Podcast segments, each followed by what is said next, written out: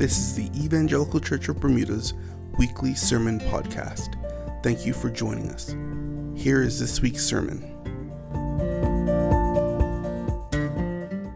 Today's scripture reading is Genesis chapters 18, verses 16 through chapters 19, verses 38.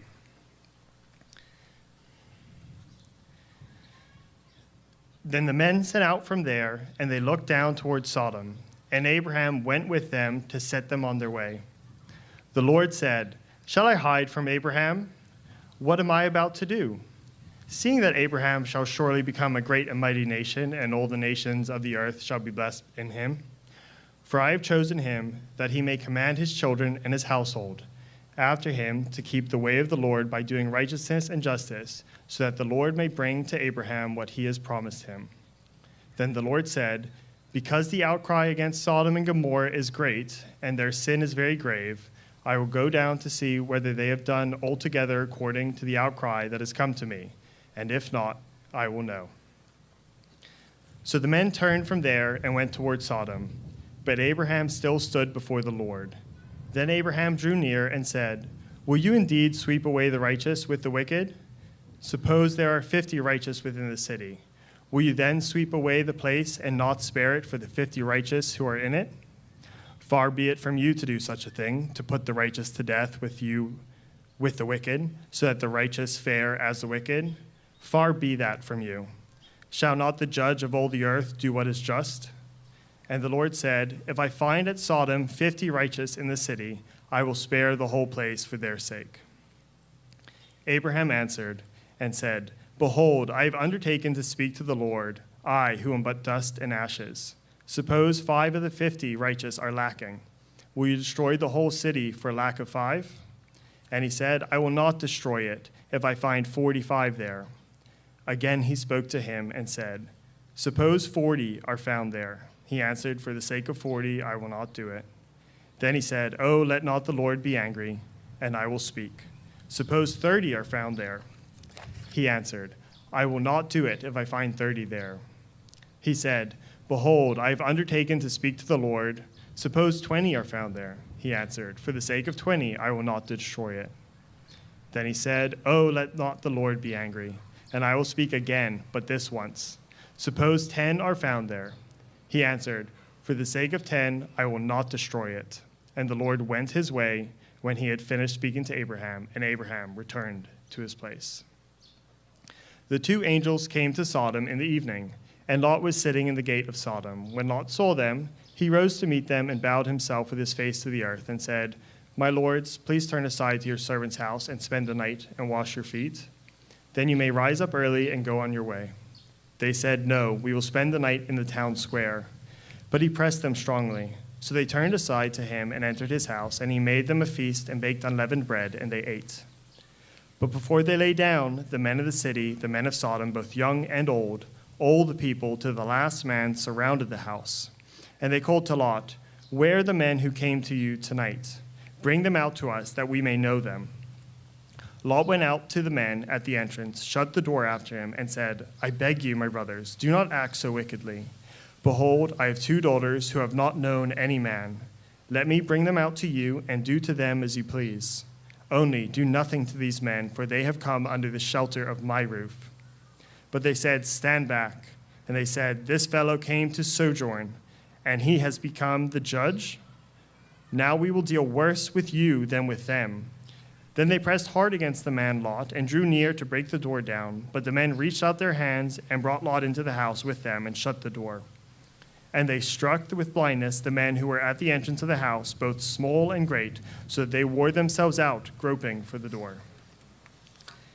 Then the men said to, then the men said to Lot, Have you anyone else here, son in laws, sons, daughters, or anyone you have in the city? Bring them out of the place, for we are about to destroy this place, because the outcry against this people has become great before the Lord, and the Lord has sent us to destroy it. So Lot went out and said to his son in laws, who were to marry his daughters, Get, sorry, up, get out of this place, for the Lord is about to destroy the city. But he seemed to his son in laws to be jesting. As morning dawned, the angel urged Lot, saying, Up, take your wife and your two daughters who are here lest you be swept away in the punishment of the city. But he lingered. So the men seized him and his wife and his two daughters by the hand, the Lord being merciful to him, and they brought him out and set him outside the city. And as they brought them out, one said, Escape for your life. Do not look back or stop anywhere in the valley. Escape to the hills, lest you be swept away. And Lot said to them, Oh, no, my lords. Behold, your servant has found favor in your sight, and you have shown me great kindness in saving my life. But I cannot escape to the hills, lest the disaster overtake me and I die. Behold, the city is near enough to flee to, and it is little one. It is a little one. Let me escape there. Is it not a little one? And my life will be saved. He said to him, Behold, I grant you this favor also, that I will not overthrow the city of which you have spoken. Escape there quickly, for I can do nothing till you arrive there. Therefore, the name of the city was called Zoar. The sun had risen on the earth when Lot came to Zoar. Then the Lord rained on Sodom and Gomorrah sulfur and fire from the Lord out of heaven. And he overthrew those cities and all the valley and all the inhabitants of the cities and what grew on the ground. But Lot's wife, behind him looked back, and she became a pillar of salt. And Abraham went early in the morning to the place where he had stood before the Lord, and he looked down towards Sodom and Gomorrah, and towards all the land of the valley, and he looked, and behold, the smoke of the land went up like the smoke of a furnace. So it was that when God destroyed the cities of the valley, God remembered Abraham and sent Lot out of the midst of the, over, of the overthrow, when he overthrew the cities in which Lot had lived. Now Lot went up out of Zoar and lived in the hills with his two daughters, for he was afraid to live in Zoar. So he lived in a cave with his two daughters. And the firstborn said to the younger, Our father is old, and there is not a man on earth to come in to us after the manner of all the earth. Come, let us make our father drink wine, and we will lie with him, that we may preserve offspring from our father.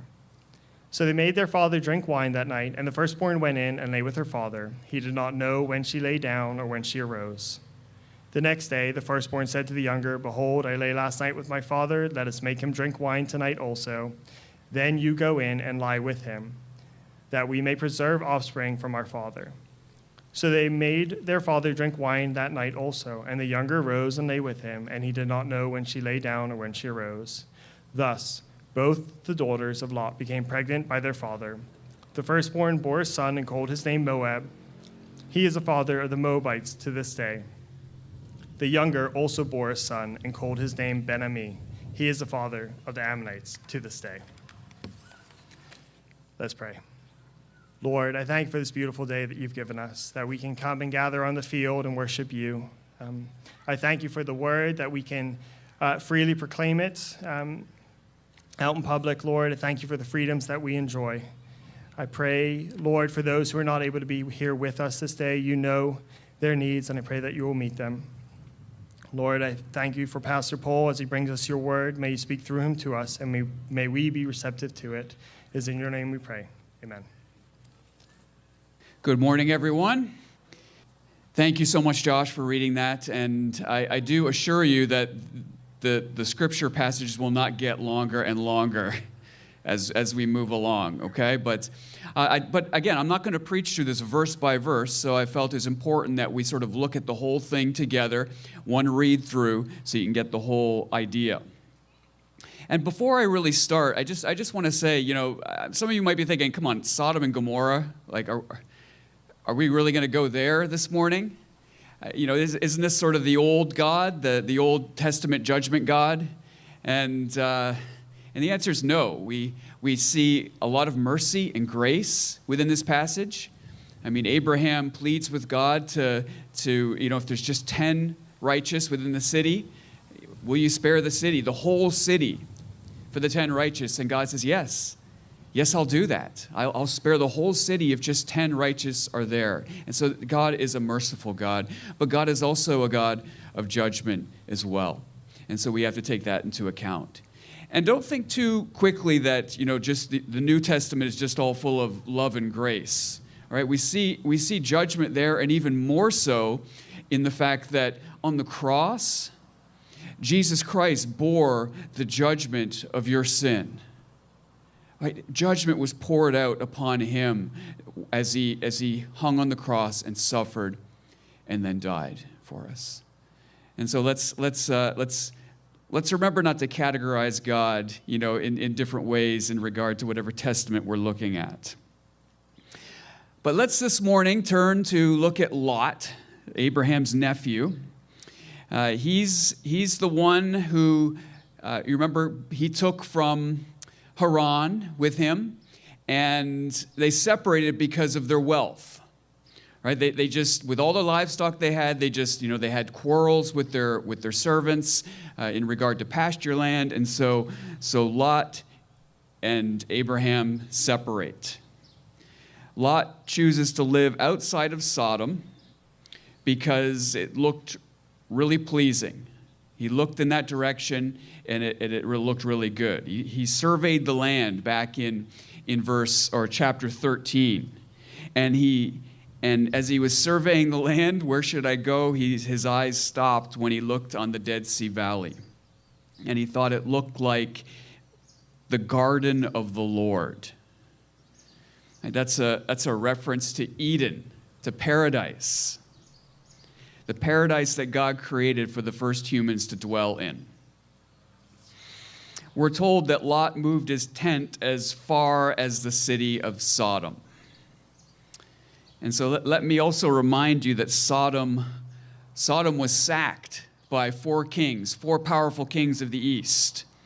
And, and Abraham had to with his men, and, and he rounded up some of his Canaanite buddies and made a posse.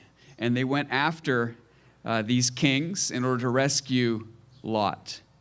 And he chased them down, defeated them miraculously, and rescued Lot and the people of Sodom that were taken as well.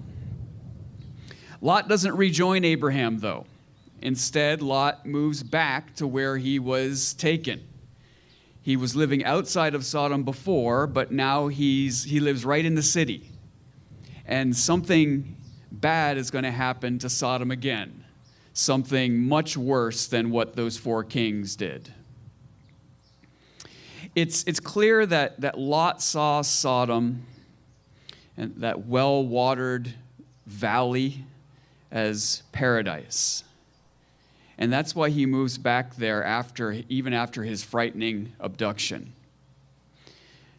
But when, when you create your own Eden apart from God, it's only a matter of time before it burns. But this is what we tend to do. We tend to build our own Edens to give us the joy and security that we long for. These false Edens may satisfy us for a little while, but their promises are, are never kept, unlike God's promises. And so we're going to look at Lot as, as a case study this morning of what happens when we build our own Eden. And I have a few questions that we'll use as an outline for this case study that will help us to see if we're doing the same thing in our life. The questions are actually found on your half sheet if, if you turn it over and look at those questions. They're, they're the questions in bold font. But I'll, I'll read them to you. Here's the questions How does God look at Lot's Eden? How did Lot get into his Eden? What happens to Lot in his own Eden? Where does Lot end up when his Eden burns? And what could Lot have done to prevent or remedy this? All right, so let's, let's look at that first question. How does God look at Lot's Eden? So, Abraham, in the beginning of our, our scripture passage this morning, is interceding with God on behalf of Lot and the city of Sodom. Abraham asks God to spare the city if 10 righteous people can be found there. Now, that term, righteous people, does not necessarily mean people that do what is right or good all the time. It can also refer to people who are trusting in God and His promises. And that is how Abraham received his righteousness from God by believing or trusting in God and his promises to him. That's, that's what our sermon scripture memory passage is, right? That, that verse, Genesis 15 6. And he believed the Lord, and he counted it to him as righteousness. Well, it must also be true that Lot believed the promises of God as well. Because he messes up, doesn't do what is right, and we see that in this passage. But the Bible calls him righteous in 2 Peter chapter 2. All right, you can, you can look that up later if you'd like. So, so here's the thing God looks at our attempts to build our own Eden as his mission to deliver us out of it. Most people think, in this regard, that God does this because he's some kind of a cosmic killjoy. Doesn't want us to have any fun or enjoy life. Perhaps you, you you know some people who think that about Christians. You just, yeah, they, they kind of, they get, they get cut off at the knees. They can't do anything great. The truth is that, that God is all about our joy, though. And when he sees his children building, building their own Eden, he knows we are settling for a distant second best when it comes to happiness. The Lord has, has diminished in Lot's life in contrast to Abraham. Abraham is, is in a tent out in the hills, and Lot has a, has a house in the city.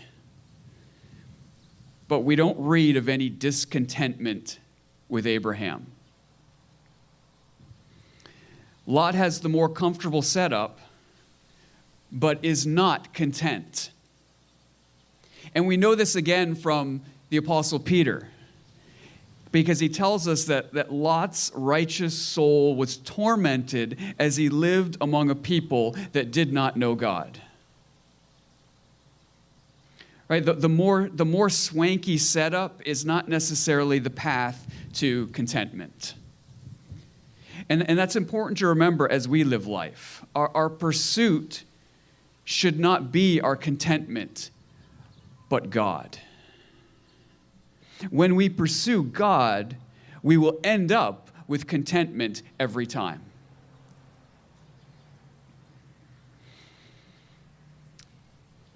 So let's consider the second question How did God get into his Eden? We've already seen that, that Lot made the initial decision to move into this area because he was following his, his senses. And, and, and I don't mean his being smarts, right? He, he's, he liked what he saw, right? His sense of vision. He liked what he saw, so he moved in that direction. And, and there's nothing wrong with what Lot saw. It was a well watered plain, and, and it seemed to be a great spot to manage livestock livestock to, to set up shop. But he fails to consult the Lord on the matter. And he moves to the fringes, maybe even the outside of the promised land. The reality is, we are drawn to what looks best to us in the moment. It, it may look more beautiful or easier or a happier, happier place. But looks can be deceiving, right? And here's the next part of how Lot got into his Eden. First, he lived outside the city. Then he moved into the city. And now we see that in verse 1 of chapter 19, Lot was sitting in the gate of Sodom. The gate of the city was a place of business and deliberation. It seems that Lot is now a prominent man in the city, well established. To, to put it in modern terms, he's, it looks like he holds political office now. You see, we don't build our own Garden of Eden overnight. We build it gradually, bit by bit. We know the promises of God, but, but we, are, we slowly bank on our own ways to build contentment in our lives. That's how it happens. Taking the first step away from God may not seem like a big deal, but soon enough, just like in the pool, you end up in the deep end. The third question in our case study is what happens to Lot in his own Eden? And we definitely see a lot here. No pun intended.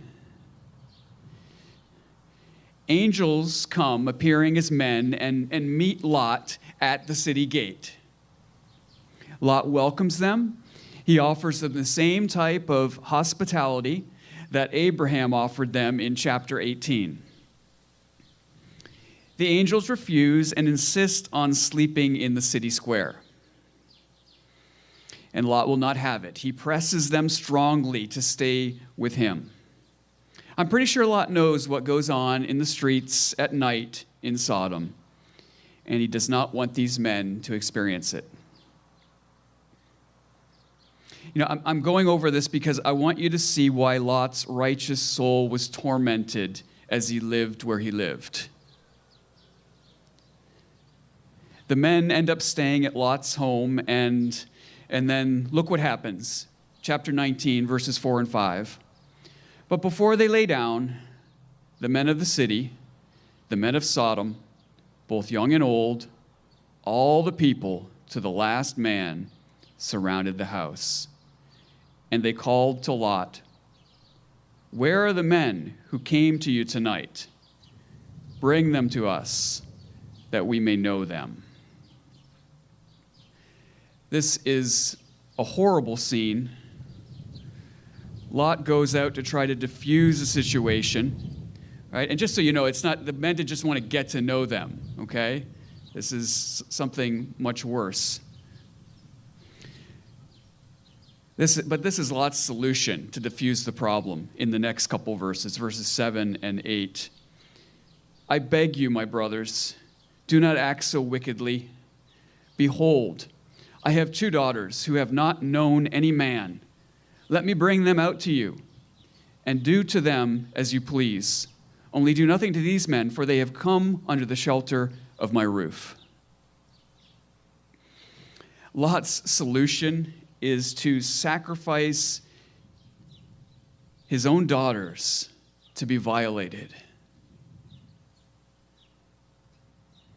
When, when you create your own Eden, you will always have to compromise in some way as a Christian. You see, Lot is bound by the duty of hospitality. We, we, we don't understand that this level of hospitality in, in our society. This, this was a highly regarded practice in this time and culture, but he is, he is sacrificing his duty as a father to protect his daughters in order to maintain this other this other um, practice or duty of hospitality. And I think Lot knows the importance of these two men as well. Your own Eden will always lead you toward impossible situations as a Christian, like between a rock and a hard place. That's where compromise leads you to impossible situations. Thankfully, when we get ourselves into these impossible situations, God can get us out. The mob gets violent, charges the house, but Lot is snatched inside by the, by the angels, and then the angels strike the mob with blindness. And, and just to show you how bad it is there in Sodom, we're, we're told that in their blindness, the mob continued to grope for the door until they wore themselves out. I mean, not even this intermediate act of judgment deters them or phases them in any way to perhaps say, oh, th- this probably isn't a good idea. The angels warn Lot to get his family out of Sodom as judgment is coming. So Lot has two future son in laws, and he warns them about this, but they think he's joking. That leads me to believe that I don't think Lot talked about the Lord very much to the people in Sodom or to his own family. The, the Lord, again, is, is just diminished in his life. Morning comes, and, and the angels again urge Lot to leave. And, and listen to the severity of their message in verse 15. As morning dawned, the angels urged Lot, saying, Up, take your wife and your two daughters who are here, lest you be swept away in the punishment of the city. I mean, that sounds, that sounds serious, right? The right action is needed now. But look what happens in verse 16. But he lingered. So the men seized him and his wife and his two daughters by the hand, the Lord being merciful to him, and they brought him out and set him outside the city. Lot lingers. It seems he can't bear to leave his garden of Eden. All his wealth is there. His daughter's future husbands are there. His wife is most likely from Sodom. He feels stuck in the Eden he created, even though he knows it's about to come crashing down. He has, he has built his own jail and thrown away the key. What, what a warning to us of the danger of trying to build our own Eden. Maybe you find yourself there right now. You're, you're stuck there. God isn't really a big part of your life right now, you're, and you're stuck in the Eden you created, and you don't want to get out. You know you need to, but you don't want to.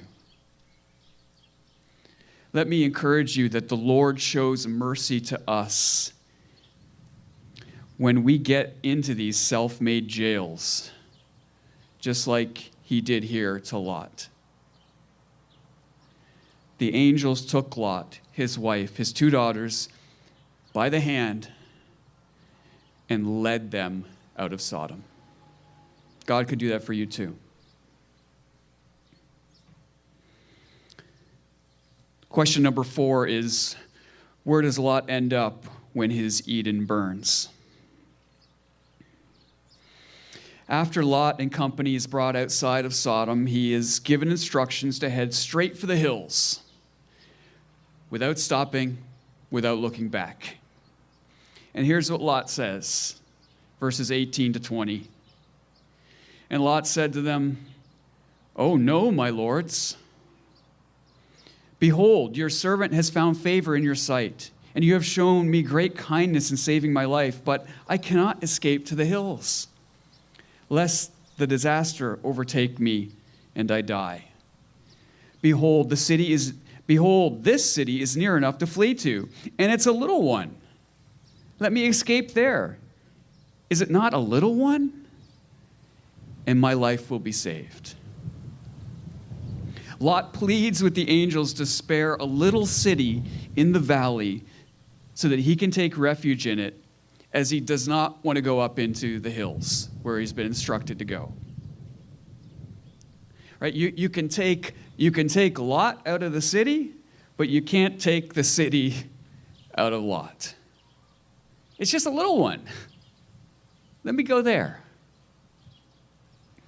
Lot is shown, though, more mercy here and granted this favor, and he flees into this little city of, of Zoar. Lot's wife is not so fortunate as she lingers too far behind Lot, longing for the city she loved, and she perishes. Lot has lost his wealth, his home, his daughters, or, or his daughter's future, I should say, right, in, in regard to their husbands, and his wife. It's interesting, we're told that Abraham went up early that morning, the morning that Lot was running out of Sodom, and he looked down toward Sodom and saw the smoke rising. Abraham is up in the hills. The very hills that the angels instructed Lot to run into.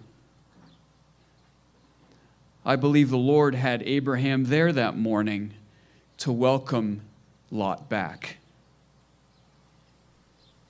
Are, are you familiar with the parable of the prodigal son in Luke chapter 15? It's, it's quite a well known passage. The younger son takes his inheritance and leaves the father to live it up in a faraway country, country that looks a lot better than where he's from. And the son squanders everything. He hits rock bottom and finally goes back to the father, reluctantly, who, to his surprise, welcomes him back joyfully. Lot is like the anti prodigal. He's hit rock bottom, and instead of running to the hills back to his uncle Abraham, where the blessing of God is found, he refuses to go and asks for another city. He asks for another Eden. Lot, Lot doesn't end up staying there, though, in Zoar. He eventually moves out because we're told he's afraid to live there. Maybe he thinks judgment's going to happen again. So he goes into the surrounding hills where he finds a cave to live with his daughters. His, his quest for contentment has, has ended in, in paranoia. You know, some terrible stuff happens in this cave that we don't have time to get into. But it's, it's a sad ending as Lot as, as Lot's desire to create his own Eden ends with him living in a cave, in a tomb. So let's consider that last question. What could Lot have done to prevent or remedy this? It's scary that, that this is where the righteous can end up. How do we guard against it? I got three things. First, Fix your eyes not on what you think is best, but on Jesus.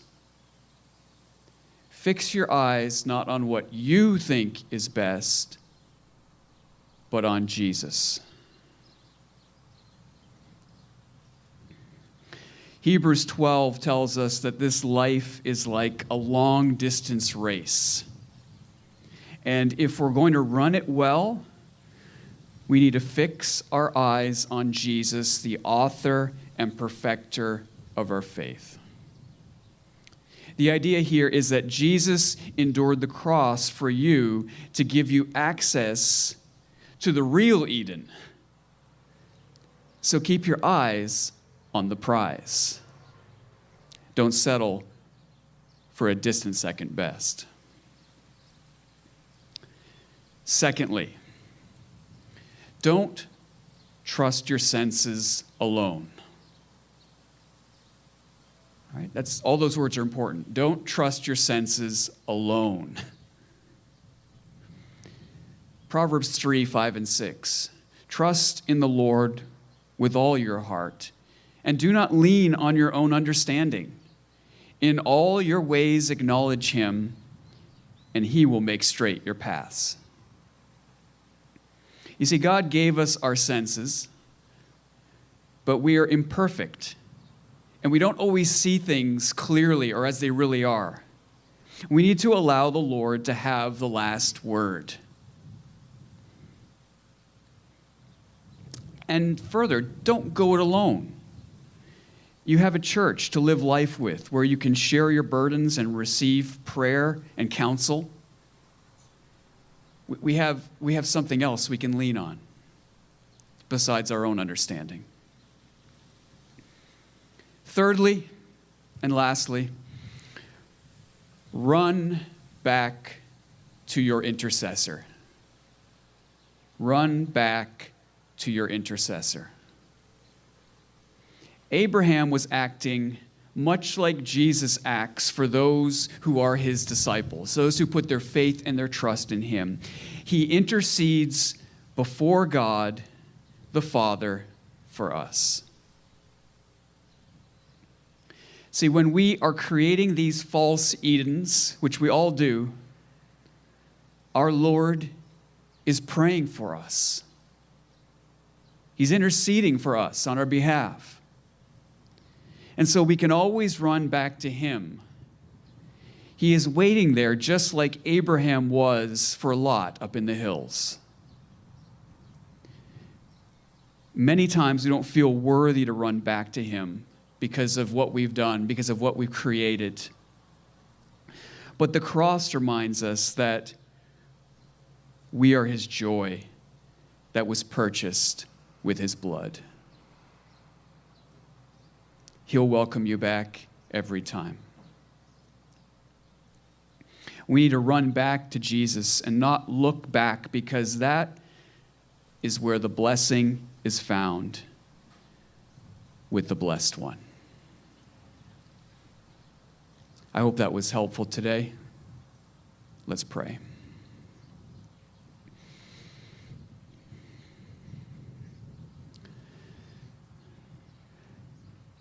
Our Father, what a sobering account of the life of a righteous soul gone astray.